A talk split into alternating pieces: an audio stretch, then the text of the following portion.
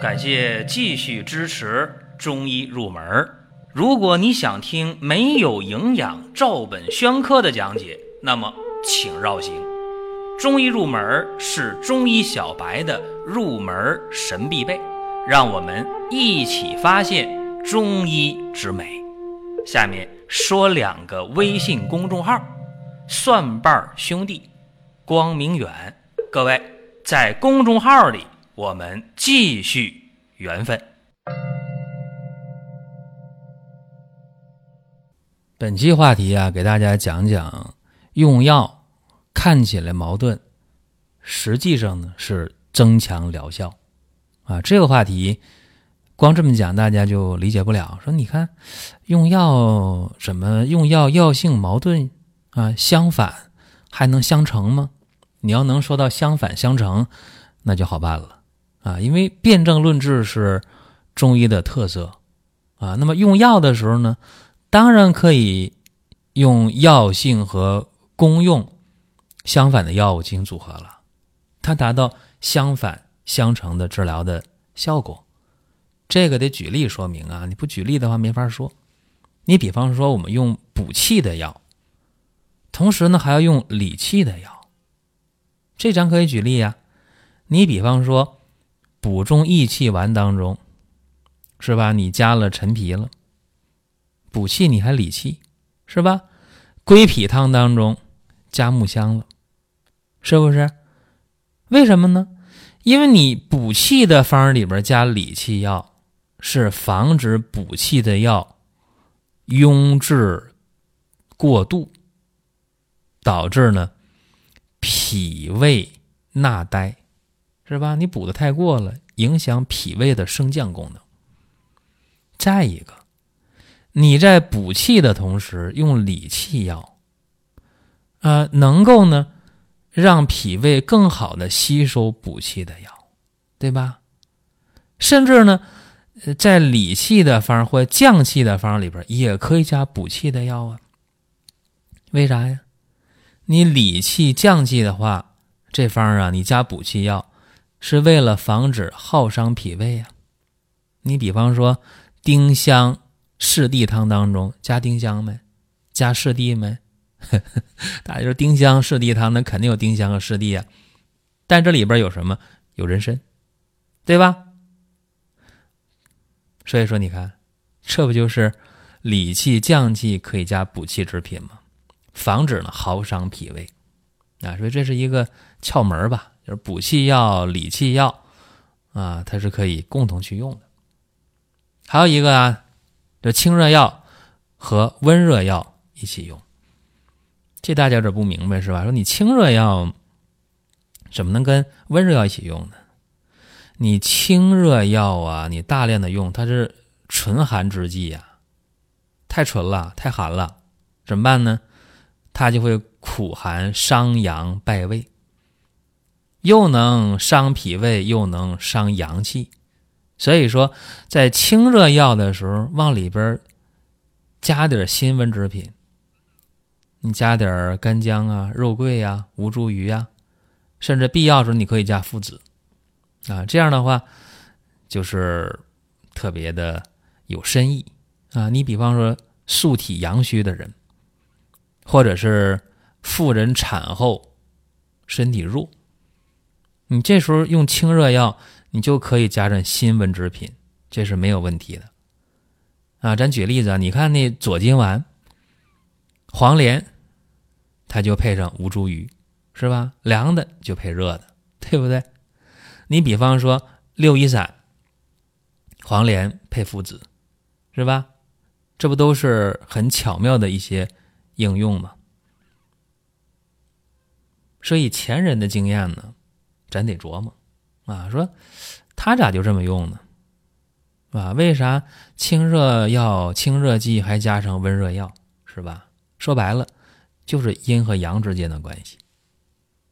再举个例子啊，说升气药和降气药一起用，一升一降一阴一阳，人体气机的这么一个运行的规律。那你说一升一降之间达到气机通畅啊，达到升清降浊呗，不就这么一个目的吗？对吧？所以说你看啊，咱举例子，像血府逐瘀汤当中用这个枳壳，对吧？用桔梗，桔梗往上升，枳壳往下降，对不对？包括经防败毒散当中用柴胡去升，用前胡去降，柴胡升，前胡降。比方说济川煎当中生麻去升，枳壳去降。升降散当中蝉蜕姜蝉去升，姜黄大黄去降。这都是古人啊对于升药降药啊，升气药降气药的具体的应用啊，很微妙。还有呢，止血药和活血药还能搭配着用。你看啊，你在大量的止血药当中适当的添上活血药，起到什么止血不留瘀啊。你看石灰散当中大黄牡丹皮，对吧？胶艾四物汤当中川芎。所以这些大家都得琢磨。还有那个大黄蛰虫丸用生地，温经堂用阿胶，都是很巧妙的药物的匹配啊。这举几个例子了，举了4方面了。再说啊，说第5方面，发散药和收敛药。说发散药一般都是外感表症用的，对吧？往往都是心燥啊、豪气啊、伤阴呐，所以说加点收敛药，防止发散太过，还能够呢固护阴液，达到呢驱邪不伤正。这最典型就是桂枝汤当中的桂枝和芍药，桂枝发散，芍药收敛。包括小青龙汤当中这麻黄和五味子啊，一散一收啊，都是起到这样一种药效提升，都是起到了这种不伤人体啊，都体现了阴阳的微妙。再有呢，就是祛湿药和滋阴药。我们都知道祛湿药啊，它是化燥伤阴的，所以说呢古人往往会在这些祛湿药里边加点滋阴的药，防止伤阴太过啊。你比方说治疗这个湿热便血的河间黑地黄丸啊，苍术就和熟地去配伍了啊，所以这就非常非常微妙。你包括蟹黄散、半夏、白芷与石斛配伍，它同样起到了祛湿不伤阴的目的。所以说前人呢、古人他在遣方的时候非常的灵活啊，包括滋阴的药里边也可以加燥湿药，达到呢滋阴又不伤脾胃的目的。比方说啊，竹叶石膏汤和麦门冬汤都用什么了？都用了同一味药叫半夏，不就起到这个作用吗？啊，所以说祛湿药和滋阴药正着用反着用，哎，都能起到非常好的作用。最后呢，我想讲一下啊，就是补阴药和补阳药。